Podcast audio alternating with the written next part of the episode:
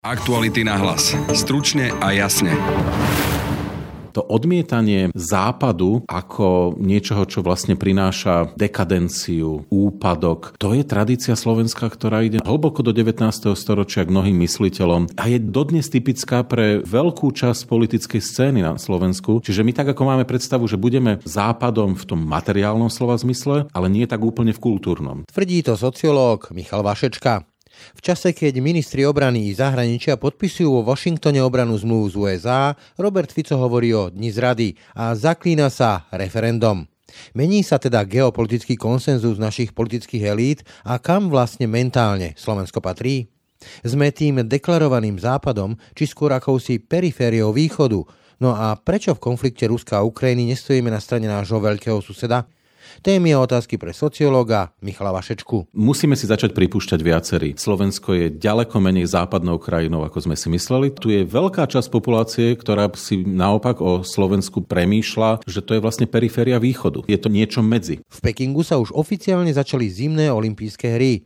V druhej téme dnešného podcastu sa pozrieme na medailové šance Slovákov, ale aj na opatrenia, ktoré musia dodržiavať účastníci hier.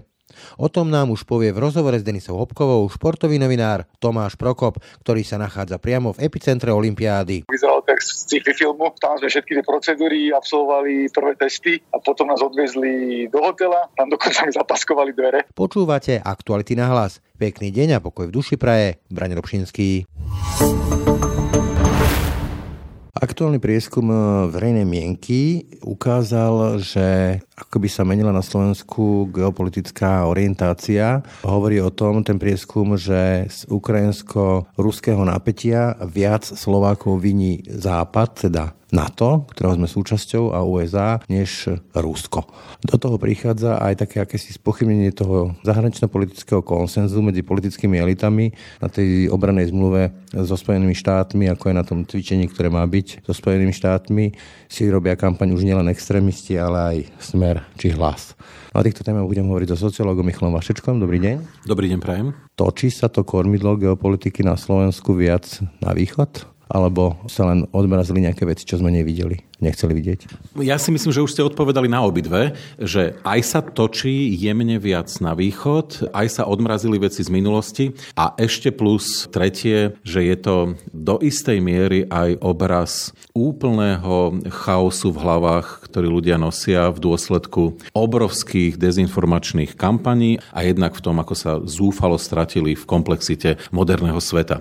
Prečo to hovorím takto naprv prvý pohľad komplikovane, pretože ten výskum viacerých prekvapil, netreba si klamať. Ale zároveň platí, že vlastne v skutočnosti by nás nemal až tak prekvapovať, pretože z viacerých výskumov za posledných 20-25 rokov vieme, že Slovensko je poprvé najviac proruskou krajinou, po druhé, a vždy bolo za posledných 20-25 rokov, zároveň najviac antiamerickou, ani Polsko, ani Maďarsko, ani Česká republika, už vôbec nepobalské štáty, ale ani Rumúnsko nevykazujú takú vysokú mieru antiamerikanizmu. Ba dokonca, keď si teraz v rýchlosti spomínam na výskumy napríklad Globseku, tak dokonca ani Bulharsko nie. Ešte aj oni dokonca v tom proruskom postoji boli na tom trochu, teda bolo toho trochu menej ako v prípade Slovenska. Pričom v prípade Bulharska prepojenia na Rusko sú historicky úplne jasné. Čiže Slovensko začalo trčať, by som povedal, z toho priestoru Strednej Európy. No a je to dôsledok jednak toho, že Slovensko je jedna z posledných krajín, kde pán slavizmus skutočne žije ako idea.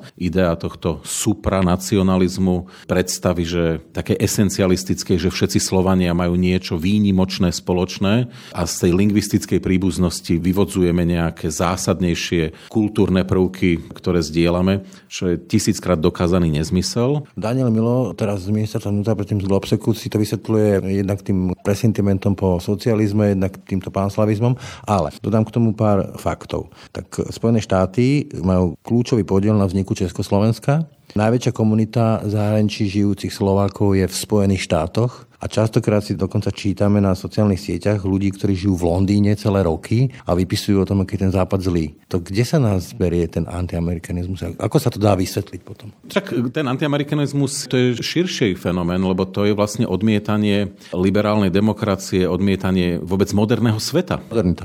Modernity ako takej, alebo neschopnosť, by som povedal, absorbovať všetko, čo modernita zo sebou prináša lebo ona, ona prináša nielen nejaké výdobytky technologické, ale aj niečo viac. Čiže jedna vec je panslavizmus. Druhá vec je vlastne výsledky toho tlaku počas reálneho socializmu, kde sovietský zväz, ako sa hovorilo, mali sme s byť na väčšie časy.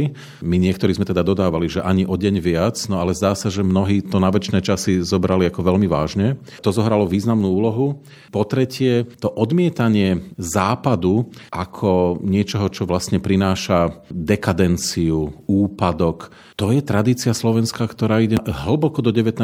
storočia k mnohým mysliteľom. Bola typická pre Hlinku a Slovenskú ľudovú stranu a je dodnes typická pre veľkú časť politickej scény na Slovensku. Čiže my tak ako máme predstavu, že budeme západom v tom materiálnom slova zmysle, ale nie tak úplne v kultúrnom. Čiže opäť to nejakým spôsobom do seba zapadá. A poďalšie, bohužiaľ toto všetko je výsledkom toho, že Slovensko je zakonšpirovanou krajinou, je zakonšpirovanou vo väčšej miere než okolité štáty. Všetky výskumy, ktoré s týmto pracovali za posledné obdobie, to ukazujú a dokazujú. Napríklad rozdiel oproti susednému Rakúsku, ktoré je doslova za rohom, je naprosto zásadný. Kým na Slovensku za v podstate zakonšpirovaných z hľadiska hodnotových orientácií môžeme označiť jemne nadpolovičnú väčšinu slovenskej populácie, v Rakúsku je to iba okolo 15. To je veľmi zásadný rozdiel. No a títo ľudia jednoducho neveria a nedôverujú štandardným médiám, nebudú im dôverovať, vyhľadávajú informácie iba na sociálnych sieťach. Všetko je inak. Hej. Že všetko je inak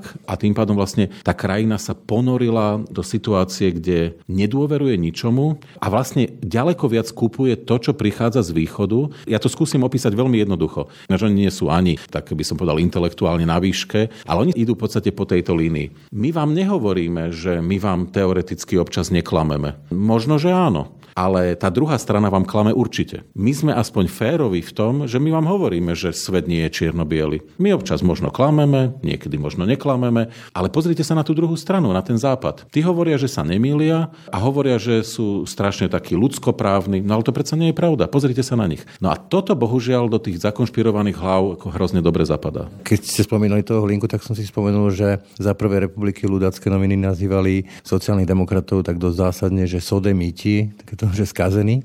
Ale toto je doba, ktorá práve populizmu, a vidíme, že aj tieto nálady, že sa na nich vyslovene vezú alebo ich priamo živia, aj dosť e, značná časť, relevantná časť politického spektra. Už nielen extrémisti, ale hovorím už aj Robert Fico, ten je dokonca lídrom v týchto témach, aj Peter Pellegrini, ktorý je taký nesmelší, spochybňujú akoby to naše zahraničné politické smerovanie. Pričom si ešte pamätáme, že Robert Fico bol ten, ktorý chcel patriť do jadra Európskej únie. Dnes sa ukazuje, že je ochotný byť kdekoľvek, keď to prináša preferencie preferencie. Znamená to, že keby sa prípadne dostal k moci, lebo o tom sa hovorí ďalší prieskum, že je to dosť možné, tak eh, hrozí tu povedzme aj nejaké naše vystupovanie z NATO alebo niečo podobné? Nie, zatiaľ to podľa mňa nehrozí, lebo to je ďaleko komplexnejšie, ale jednoducho musíme si začať pripúšťať viacerí. Slovensko je ďaleko menej západnou krajinou, ako sme si mysleli. Toto je krajina, ktorá jedni, napríklad ako ja, tvrdíme, že toto je periféria západu, ale tu je veľká časť populácie, ktorá si naopak o Slovensku pre premýšľa, že to je vlastne periféria východu. Áno, je to niečo medzi.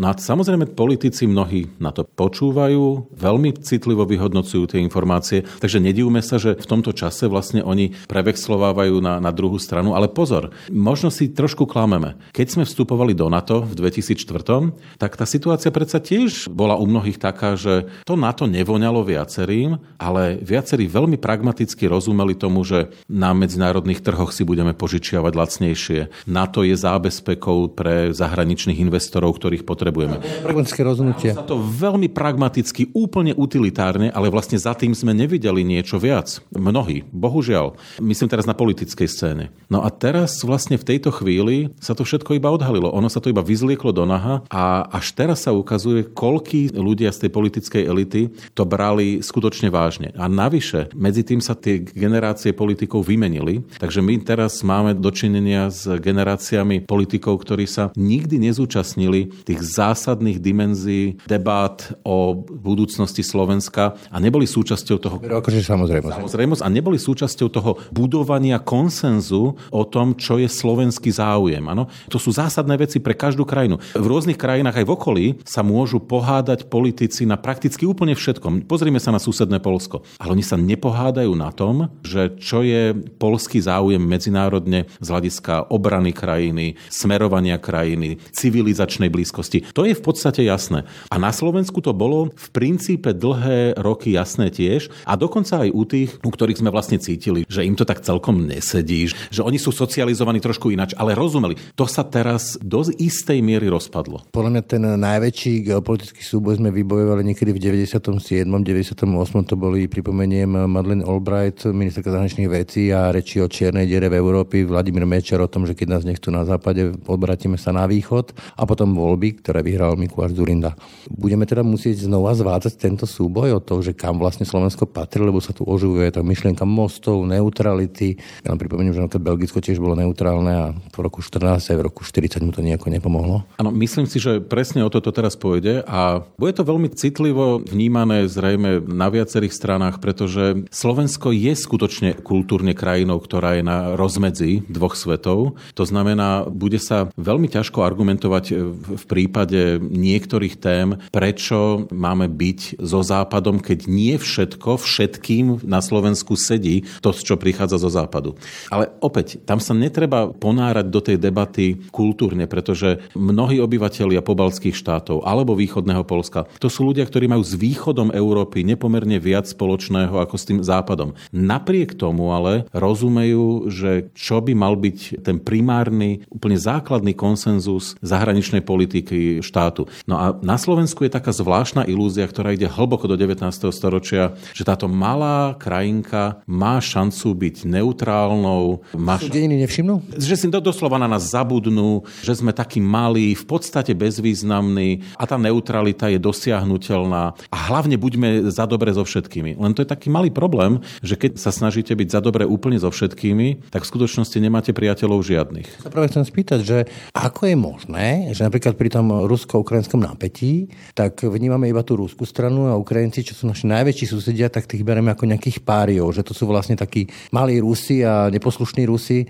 a to Rusko vlastne možno aj by na to malo nárok. Kde sú tí politici, ktorí sú západného strihu, aby povedali jasne, toto je náš sused a stojíme za ním? No to kladiete poctivú otázku a treba povedať, že až teraz, keď tak z minulosti zaznievajú hlasy ľudí ako Mikuláš Zurinda, Ivan Mikloš a tak, tak zrazu si uvedomujeme, že skutočne sa s politikmi, ktorí riadia krajinu, niečo stalo. Prakticky málo kto z nich je ochotný ísť proti väčšinovej mienke, aj keď ona vlastne nie je tak dramaticky väčšinová. No, jednoducho tá krajina vždy bola polarizovaná v niektorých témach, ale jednoducho to plávanie s nejakou populistickou vlnou, to sa stalo úplným štandardom. A v prípade neakceptácie Ukrajiny ako plnohodnotného člena medzinárodnej komunity je to v prípade Slovákov o to nezrozumiteľnejšie, že celé dejiny Slovenska sú presne o vysporadúvaní sa s tým, že nás prehliadali, že nás nebrali vážne, že sa hovorilo o takých, ako sú Slováci, ako o nehistorických národoch, u ktorých je veľmi otázne, či by mali dostať šancu. A my to ist, znovu, keby toto zaznelo z Nemecka alebo z Polska, aspoň sa tomu dá rozumieť v historickom kontexte. Ale že to zaznieva zo Slovenska, je úplne nezrozumiteľné. Mám rád takú vetu, že ak človek nevládne okolnosti, okolnosti ovládnu jeho a teraz by som to parafrazoval na politiku, že ak politik neovládne dav, tak dav ovládne jeho. Môže sa z tejto témy stať kľúčová alebo jedna z kľúčových tém, povedzme, že aj volieb, kam patríme, kto sme? No ja si myslím, že už sa stala. Lebo však spomeňme si, pred dvoma rokmi boli voľby, ktoré boli o tom, že my nechceme žiť v štáte, ktorý bude mafiánsky, oligarchický, ukradnutý, ukradnutý unesený. No ale pozor, presne, ďalšie voľby, áno, sú o tom, že či sa tí, ktorí boli zodpovední za to unesenie štátu, nevrátia, no ale zároveň tam bude presne to isté, čo si mladá generácia už ani nepamätá, ani nemôže pamätať, úplne zásadné voľby, ktoré budú rozhodovať o budúcnosti krajiny, tak ako to bolo v roku 98. Že či tá krajina dostane ešte šancu, alebo zabrdne do toho bahna ešte hlbšie a vlastne stratí schopnosť sa z toho bahna vyhrabať. To budú v tomto zmysle úplne iné voľby. A môže tam byť aj taká kalkulácia, Arpa Čoltes tak pomenoval, že povedzme politici typu Roberta Fica hrajú o to, že byť takými malými slovenskými Orbánmi a ten východ nám bude tolerovať tú mieru kleptokracie, pretože sám je taký kleptokratický, myslím, Putinovo Rusko. A tým pádom sa budú chcieť vymaniť vlastne spod tej kontroly západu. Vidíme to teraz ten konflikt Európska únia versus Polsko. Tak ale toto konec koncov máme na Slovensku celých 30 rokov, že tu e, nemalá časť politickej elity sa snaží vlastne udržať status quo a pod tým status quo myslím nie úplne dobre fungujúci právny štát, pretože v tom bahne, ktoré ten nefungujúci právny štát vytvára, im sa im v tom pohybuje dobre. Skočím do reči, dodám dôležitý fakt. Toto je posledné programovacie obdobie eurofondov, potom už tie eurofondy nebudú, čiže odpada jeden pragmatický dôvod, prečo by sme mali byť so Západom. No to teraz začíname nepríjemnú debatu, že čo sa vlastne stane so Slovenskom a s mnohými inými štátmi, to už nie je iba slovenský príbeh, potom ako eurofondy vyschnú, v momente, kedy sa tieto krajiny stanú čistými plátcami do Európskej únie a tým pádom mali by vlastne platiť napríklad nových členov, nakoľko to nadšenie z Európskej únie vlastne neklesne. Ja som pomerne skeptický. Ukazuje sa, že z toho európanstva my sme si nezobrali toľko, koľko sme mohli, alebo koľko nám vlastne, ešte nám to nebolo umožnené. Ja sa snažím naozaj poctivo reflektovať ten relatívne kratší čas, ktorý tieto krajiny zažili vo vnútri Európskej únie, koľko mladí ľudia mali šancu cestovať cez Erasmy von, absorbovať aj európsku nielen myšlienku, ale aj identitu. To všetko vyžaduje svoj čas. No a tu zdá sa, že nie malá časť populácie v strednej Európe, nie len na Slovensku, si pod európanstvom jednoducho predstavila lepšie materiálne možnosti, kvalitu života v materiálnom slova zmysle, ale nie, by som povedal, v tom hodnotových? hodnotovom, z hľadiska hodnotových orientácií, že to európanstvo vlastne je aj nejakou šancou sa niekam posunúť. No a toto jednak niektorí neúplne porozumeli a iní veľmi cieľavedomo popierajú a vlastne nechcú. A tam sa práve ukazuje to, že zaostávanie strednej Európy v minulosti nebolo celkom tak iba náhodou, že to nebolo iba výsledkom permanentných zásahov nejakých síl zvonku, ale teda, že to bolo o tom, že hľadáme nepriateľa, ale častokrát sme nepriateľom my sami. Aktuálne prieskumy už opakovane ukazujú, že Robert Fico opäť vyhráva, dominuje. Čiže čaká nás štvrtá vláda Roberta Fica a máme sa jej bať? Nevieme. Ja pevne verím, že nie, pretože ak by sa to stalo, tak Slovensko zažije regres, aký dlho nezažilo. A vôbec si nemyslím, že tá vláda môže byť tak skvele funkčná, lebo momentálna vláda sa hľadá, je pomerne dysfunkčná, ale tá ďalšia môže byť rovnako, ale bude, ak by k tomu prišlo, tak tentokrát tá moc nenechá nič na náhodu, čiže Slovensko nebude tou krajinou, ktorú sme zažili napríklad po drvivom víťazstve Roberta Fica v 2012, pretože v 2012, pamätajme, Robert Fico mal ovládnutú krajinu do značnej miery. Mohol si dovoliť byť veľmi v podstate ústretový voči mimovládnym organizáciám, médiám, istým typom firiem, hrať tú hru, ktorá dnes vieme, že bola neautentická na nejaké jadro Európskej únie. Nič z toho tu nebude. Ale toto nie je tá najpravdepodobnejšia varianta. Bohužiaľ, ja očakávam, že po obrovskom vzopetí občianskej spoločnosti, opozície, teda potenciálnej opozície voči takémuto výsledku, výsledkom bude iba taký ten, ako Česi hovoria, ušmudlaný kompromis s hlasom, kde bude 5 až 7 strán a tá potenciálna vláda bude ešte menej akcieschopná ako to, čo vidíme dnes. Regres krajiny. No čiže výsledkom bude regres, čiže ten najlepší variant v skutočnosti bude regres v dôsledku veľmi ťažkého vládnutia. Ale to v skutočnosti ešte stále môže byť ten najlepší variant možný. Si držme palce. Ďakujem za rozhovor Michalovi Vašečkovi. Ďakujem pekne. Druhej téme podcastu sa pozrieme na olympijské hry, ktoré dnes oficiálne začali a porozprávame sa o tom s Martinom Toltom Vaňom zo Šport.sk a tiež sa spojíme priamo s novinárom, ktorý sa nachádza v Pekingu a to s Tomášom Prokopom z denníka Šport. Tu už sú naši. Vítame našich športovcov na 24. zimných olympijských hrách v Pekingu. Všetkých 50 kompletnú výpravu. Želáme veľa šťastia aj hokejistom s Marekom Hrivíkom, ktorý je vlajkonosičom našej výpravy spoločne s Katarínou Šimoňákovou, ktorá nás bude reprezentovať v súťaži Sankárov. V štúdiu teraz vítam Martina Todvaňa. Maťo, ahoj. Ahoj. Ešte včera kolega Jaroslav Barborák urobil podcast s Jozefom Libom zo Slovenského olympijského výboru o olympiáde, teda na umelom snehu, ale hlavnou témou boli pomery v Číne, tomu, že teda čeli podaniam pre genocídu časti obyvateľstva a podobne. No a my sa dnes zameriame na to, že aké šance majú naši športovci a aj trošičku na opatrenia, ale taká úvodná otázka je, že ako sa pozráš na tieto zimné olympijské hry, lebo predsa len bolo okolo toho veľa diskusie, aj veľa takého hejtu, by som povedala. Ja vnímam tieto zimné olympijské hry z pohľadu športového novinára ako každé zimné olympijské hry. Áno, sú tam tie veci ako porušovanie ľudských práv a genocída, všetky tieto ďalšie veci.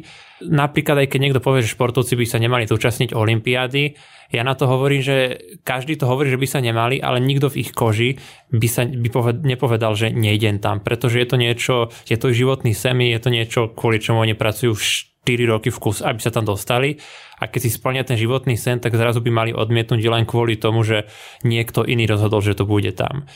Čiže toto je pre mňa téma, ktorá je dôležité o tom hovoriť, ale nevhanil by som sa to možno športovcov, ale tých ľudí, ktorí rozhodli, že to tam má byť. Takže nestalo sa, že by niektorý náš športovec odmietol ísť do Číny kvôli tým pomerom, ktoré tam sú?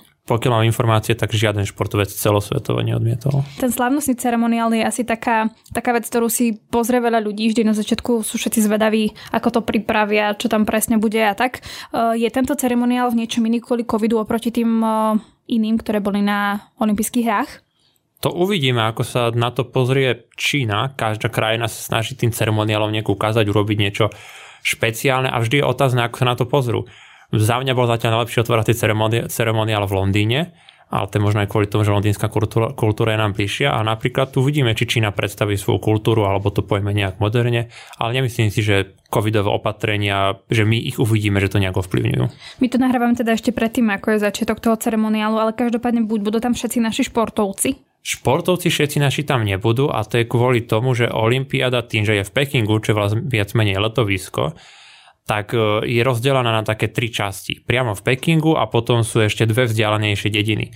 A napríklad Petra Volová sa otváraciu ceremoniálu nezúčastní, keby sa zúčastnila, bola by zrejme vlajkonosička a to kvôli tomu, že býva ďaleko a kebyže sa má prepravovať do Pekingu a späť potom do tej svojej dediny, tak jej to zabere polku dňa a zabiť polku dňa pre športovca, aké Petra Volhova je nesmyselné. Radšej sa chce venovať napríklad tréningu ako...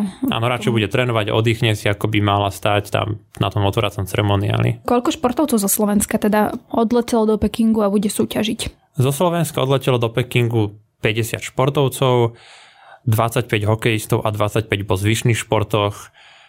Z tých, ale odletí tam možno aj viac, keďže hokejisti si tam berú aj, budú brať zrejme aj nejaké rezervy a niektorí športovci ešte neodleteli, konkrétne čo viem, tak Andreas Žampa, ktorý má lyžiar, ktorý mal nejasný výsledok PCR testu, tak ešte musel čakať, ale tak to snáď sa tam stihne odletieť. Ešte predtým, ako sa budeme možno baviť o tom, že aké šance majú Slováci na, na tých olympijských hrách, tak napríklad ma zaujíma, že či kvôli tým COVID opatreniam museli športovci obmedziť o, tým, ktorý môžu so sebou zobrať a môže to teda nejak ovplyvniť to, ako sa budú cítiť pohodlne v tej krajine, ako sa budú pripravovať na, tie samotné, na to samotné súťaženie.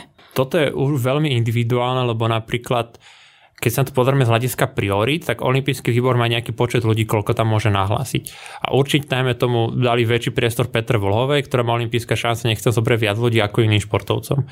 Čiže určite sa, neviem konkrétne situácia, ale mohlo sa určite stať, že týmy nejak museli zobrať menší počet ľudí, aby sa zmiestili do nejakých počtov. Sú tam podľa teba také nejaké bizarné momenty na tej olympiáde, ktoré ťa zaskočili, keď to tak sleduješ, že alebo môžu ovplyvniť nejak tie samotné hry? olympijské? Tak bizarnú dobu žijeme, čiže bizarné momenty tam sú, len keď si hoci kto pozrie fotky z Olympiády a Vidí tam robotov, ktorí nosia jedlo v kuchyniach, robotov, ktorí miešajú drinky pre, no, pre účastníkov, ľudí v skafandroch, že človek má pocit, ako keby sa ocitol v nejakej zamorenej zóne niekde na začiatku pandémie a či k tomu vlastne tak pristupuje, keďže všetci sa tam chránia. Pre fanúšikov bude určite zaujímavé, napríklad keď budú pozrieť hokový turnaj, tak tiež tam uvidia zdravotníkov, ktorí pribehnú na pomaly v skafandroch. Čiže Olympiáda už priniesla bizarné momenty a veľa bizarných momentov ešte určite prinesie. Napríklad aj alpské lyžovanie, keď všetci budú sledovať Petru Volhovu, tak uvidia zasnežený iba kúsok kopca, zvyšok sa im bude zdať, že sa nachádzajú niekde v lete. Ako vyzerá to olympijské mestečko? Ohradené. Predstavte si, ako keby dajme tomu, nachádzame sa v Bratislave a keby v Bratislave, dajme tomu, uzavreli celú jednu veľkú mestskú časť, postavili tam ploty a dnu ani von nikto nemôže, je to celé obmedzené. Prísne podmienky, snažia sa, normálni ľudia sa nemôžu dostať k olimpionikom, olimpijníci sa nemôžu dostať k normálnym ľuďom. Je to tam naozaj prísne opatrenia, neskutočne prísne opatrenia, ktoré si tu zrejme ani nevieme predstaviť. Čo by to znamenalo pre niekoho, nejakého športovca, ak by bol pozitívny a či by to pre neho znamenalo, že už si vlastne vôbec nezasúťaží na tých olympijských hrách? Podľa toho, v akej dobe by sa nakazil a ako dlho by bol nakazený, keďže sú tam prísne pravidla a musel by mať potom niekoľko negatívnych testov po sebe, aby mohol opustiť tú karanténu. Dobre, napríklad takí naši hokejisti, ak by sa tam objavil niekto pozitívny, napríklad deň pred zápasom, čo by sa stalo? Ak by bol naozaj pozitívny a pozitívne by boli aj ďalšie testy, ako mali teraz napríklad naši traja hokejisti, ktorí mali prvý test po prilete pozitívny a ďalšie dva kontrolné vyšli negatívne, tak mohli sa zapojiť, späť, pripojiť späť k týmu. Ale keď mali ale tie ďalšie dva pozitívne testy, tak by museli putovať do karantény a potom by ju mohli opustiť, až keby mali dva alebo štyri testy po sebe negatívne v nejakom časom rozmedzi. Čiže je veľmi možné, že by ich to stalo účasť na celej olympiáde. A to ma zaujíma, či sme my na to pripravení, keď sa už bavíme o tých hokejistoch, že sa tam môžu vyskytnúť prípady pozitívne, že či my máme napríklad nejakých náhradníkov, alebo ak sa toto stane, tak má, máme rátať s tým, že vlastne sme oslabení možno o kľúčových hráčov. Môže sa to stať, ale kvôli tomu Medzinárodná hokejová federácia vytvorila tzv. pravidlo o taxi tímoch, v ktorých môže byť oficiálne 6 hráčov. A sú to akoby náhradníci, niektoré týmy sa rozhodli, že týchto náhradníkov si zoberú zo sebou do Pekingu a budú fungovať samostatne. Slovenská hokejová reprezentácia takýchto náhradníkov priamo do Pekingu nebrala, aj keď jeden tam už teraz odlieta kvôli tomu, že jeden hráč bol nakazený v Bratislave, akoby náhrada za ňo ale mali by byť títo hráči pripravení buď vo svojich kluboch, alebo možno niekde v Bratislave a keď bude treba, tak hovorí, že do dvoch dní ich vedia sa do Pekingu. Oni sa vlastne teraz testujú, aby splňali všetky tie podmienky a keď bolo treba, aby sa iba hodili veci do tašky a nabrali smer Peking. Dobre, no a to sú potom hokejisti, ktorí majú šancu mať teda tých náhradníkov, lebo teda je ich tam viac. Ale čo napríklad takí lyžiari alebo ďalší športovci, v prípade, že by boli pozitívni, tam to je vlastne pre ich úplný koniec. Bol by to pre nich zrejme úplný koniec presne podľa toho, ako by ako by bola tá nákaza, keby mali príznaky, museli by zrejme putovať aj do nejakej nemocnice, do nejakej špeciálnej karantény. Či naozaj predstava, že by, dajme tomu Petr Volhovej dneska, zajtra vyšiel pozitívny test, je určite aj pre fanúšikov hororová a čo by sa potom dialo, tak to by, to by bolo asi vo rukách božích, či by sa stihla vyliečiť a mať ďalšie negatívne testy. Momentálne vítam na linke Tomáša Prokopa z denníka Šport, ktorý sa teraz nachádza v Pekingu a teda je na zimných olympijských hrách a aj preto teda možno bude trošku nižšia kvalita zvuku. Tomáš, vítaj. Zdravičko. Tak aká je tam teda atmosféra na tých zimných olympijských hrách? Ako by si to opísal? No, taká bublinová. Akože atmosféra je vidieť, že že sa to už akože blíži, začne to, veď už niektoré športy aj začali, aby, aby stihli tie ukončenia, ale je to také stále, každý, každý sa obáva, že či, že poviem teda v úvodzovkách sa to žije toho ďalšieho dňa tak ako má, ale pôjde do izolácie. Keď si spomenul tie bubliny, ako to tam vyzerá, to vaše ubytovanie, ubytovanie športovcov, ako sa tam môžete presúvať napríklad do tých tlačových centier a na tie športy? Všetko je vlastne prísna bublina, to znamená, že aj pre nás ako novinárov a ostatných účastníkov her platí, že sa môžeme pohybovať iba vo vyhradených priestoroch. To znamená, že keď sme prišli e, z letadla, tak proste letisko bolo úplne skoro vyľudnené, boli tam ľudia v skafandroch, vyzeralo tak z sci-fi filmu. Tam sme všetky tie procedúry absolvovali prvé testy a potom nás odviezli do hotela tam dokonca mi zapaskovali dvere, kým, kým som čakal na, na výsledok toho PCR testu, našťastie bol negatívny. Testy musíme absolvovať každý deň, na každom hoteli alebo v športovisku je testovacia nejaká jednotka, kde vám robia výter z hrdla. My môžeme sa pohybovať iba na tých určených priestoroch. To znamená, že napríklad keď prídete do hotela, tak hotely a pred hotelom nejaké 4 metr, pár metrov štvorcových, keď čakáte na autobus, tam nasadnete, pre, presuniete sa buď do toho hlavného tlačového centra, alebo potom z tých ostatných zastávok do tých jednotlivých športovisk, kde môžete fungovať, ale mimo v civilizácii je to, to je zakázané pre všetkých, ale takto to platí aj pre nás, aj pre členov MOV, aj pre športovcov a všetkých. No proste tá bublina je prísna. Ty si spomínal, že je trošku taká nočná mora predstava, že by si bol pozitívny alebo aj pre športovcov, pre všetkých, ktorí tam sú. Čo by to pre teba znamenalo? Išiel by si myslím, že na 10 dní do karantény, ak sa nemýlim. Teraz to je vlastne tak, že keď je človek pozitívny, tak musí na 7 dní do karantény keď nemá nejaké príznaky, tak ide do karanténneho hotela. Ak má príznaky, tak ide do nejakej nemocnice, to znamená, že keď má teplotu alebo tak. A tý, za tých 7 dní musí, musí absolvovať potom na konci dva negatívne testy aby ho vlastne spustili normálne fungovať. A ešte to platí aj pre tzv. close contact, čo je, čo je tiež dosť zlé, lebo na blízky kontakt môže byť niekto, kto si ho s vami v lietadle, alebo ste sa s tým stretli a ten človek tiež musí ísť akože do karantény, aj keď, nie, aj keď má negatívne testy. A potom pre športovcov to napríklad platí tak, že oni môžu trénovať, ale musia chodiť nejakým samostatným autobusom alebo samostatnou dopravou a sú v izolácii. Ale akože môžu trénovať, nemôžu ísť na súťaže zápasy pokiaľ sú vyhodnotení ako blízky kontakt. Tam sa spomína aj dosť často tá aplikácia, e, o ktorej hovoria niektorých, že je bezpečnostné riziko pri nej. Ty máš tiež tú aplikáciu, predpokladám. Áno, áno, zobral som starý telefón. Aha, čiže naspäť ho potom zahodíš, hej? Ako to hovoria všetci, že by sa to malo spraviť. no, dám si ho normálne kompletne vymazať. Takže kompletne si ho tam vymazať a všetky tie veci, čo tam boli, akože zničím z toho telefónu a, a mám doma nový telefón, ktorý budem používať, ktorý som si vlastne zosynchronizoval ešte pred cestou sem. Tie aplikácie máte čo tam? Si zaznamenáte, či ste boli pozitívni kedy ste mali test a tak, alebo čo tam všetko máte v tej aplikácii? No, akože tá aplikácia je vlastne taká, že každý účastník hier musel 14 dní dopredu vyplňať e, údaje o tom, či nemá teplotu, či nemá nejaké príznaky, či nemá niečo, nejaké príznaky, ktoré spôsobujú COVID. A to tam akože zapisoval, aby dostal tzv.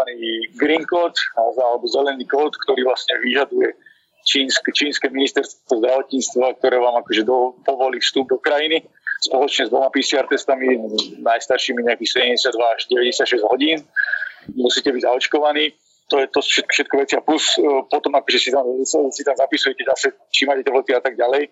A je to, akože sú tam aj dobré veci, napríklad minimálne že máte tam, že ako, ako idú autobusy, je počasie v jednotlivých týchto športoviskách, jednotlivých uh, dedinách olympijských a tak ďalej. Čo sa týka napríklad pozitívneho testu, tak ten, ten vám nepríde. Oni, oni, vám nepo, oni vás otestujú každé ráno, ale keď vám nič nepríde, tak ste vlastne negatívni, čiže človek tak trpne. A keď je pozitívny, tak vtedy vám volajú a každý musí mať tzv. CLO, ktorý zodpovedá celú skupinu tých ľudí. Tým, že som tu sám z redakcie, tak som sám sebe cenelo. Takže je to také, že väčšinou sa idem skôr ráno otestovať ešte predtým, ak na športovisko, alebo pre, pre športového novinára je tá olimpiáda, že vlastne začína o 7 ráno a končí no, pre mňa včera dokonca o druhej noci keď som ešte predával nejaké veci do, do novín, keďže máme dobrú, dobrú uzavierku v tomto. Vy môžete ako novinári napríklad teda prísť, e, že sa stretnúť s tými športovcami alebo niekde ste proste v tlačovej miestnosti, ešte keby máš opísať ľuďom, že ako vyzerá teda tá, tá tvoja práca, ktorú tam robíš. Toto našťastie nie je online, že ako tomu napríklad bolo na poslednom, posledných majstrovstvách sveta v hokeji alebo iných, iných podujatiach. Normálne fungujú mixzóny, kde vlastne idete a tam je to podľa držiteľov práv, že jasne, televízie, ktoré majú, ktoré majú práva na vysielanie o zimných olympijských hier sú prvé, potom nejaký rozhlas, potom nejaké agentúry a tam sme rozdelení v tých kojach, to je podobné, ako to bolo predtým, možno to je teraz trošku viac oddelené nejakými plexisklami. A plus musíme byť na 2 metre od športovcov, čiže vlastne musíme nejakú selfie tyč a tak im, tak im klas otázky. Potom častokrát sa teraz spomína, že veľmi je zlá tá doprava, že to nejak dlho trvá, tak vieš vysvetliť, že v čom je problém v tej doprave?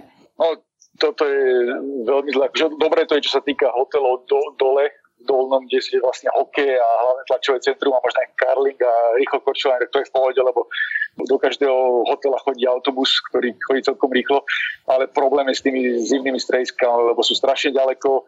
Oni slúbovali, že, že, že sa to bude chodiť len rýchlo vlakmi, rýchlo vlak iba čas cesty a ešte tam musíte viackrát prestupovať na lanovku a trošku sa aj obávame, že vlastne napríklad keď pôjde Petra Vohová ráno prvé kola obrovského slalomu, respektíve slalomu, aby sme to stihli. Lebo nie len to, že, tam, že, tam, že aby sme to stihli, aby sme to videli, ale ešte človek musí byť pol hodinu pred začiatkom e, pretekov na danom mieste, aby sa zapísal do mixzóny. Vlastne do mixzóny po preteku, aj keď je novinár akreditovaný, len tak nepustia, pokiaľ nie je zapísaný pol hodinu maximálne pred tým, že, že tam chce ísť. Dobre, ešte taká záverečná otázka. Mnohí teda ho, hovoria aj o tom umelom snehu, že je to tam celé také zvláštne. Ako to vnímaš ty? No, e, zima tu je pekelná, hlavne hore. Tam mm-hmm. biatlonové stredisko a, a zimné strediska sú tak, tam je zima od minus 16 až do možno minus 25 a keď fúka, tak je pocitová ešte viac ale sneh tam nie je, sneh tam je umelý, lebo proste tu, tu akože nesneží a ani veľmi neprší, je to taká oblasť.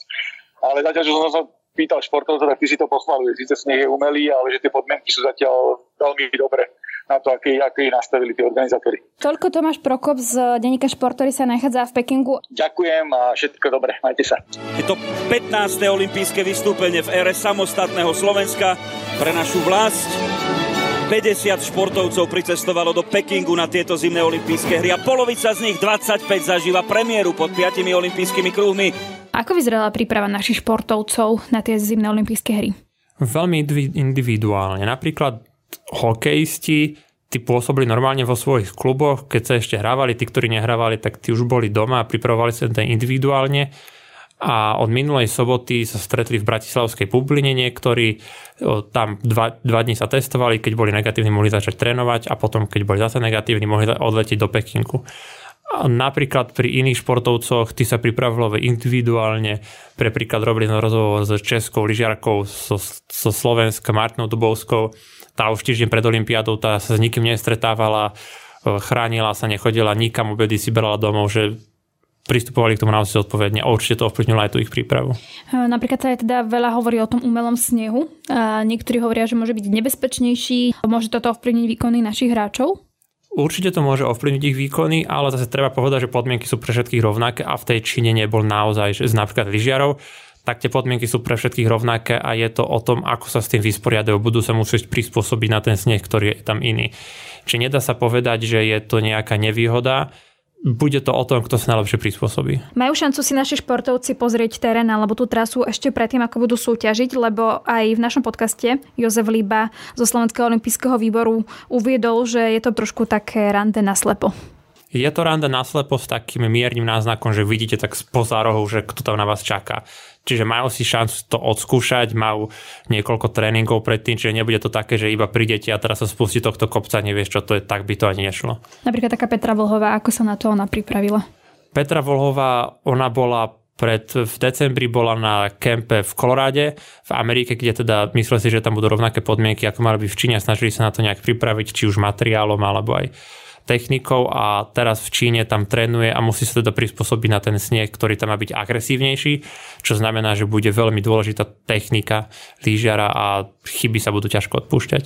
No a poďme teda k tomu, že aké majú šance Slováci získať nejakú medailu. Pri kom sa najviac predpokladá, že by mohol sa vrátiť s medailou a predpokladám, že asi povieš Petru Vlhovu.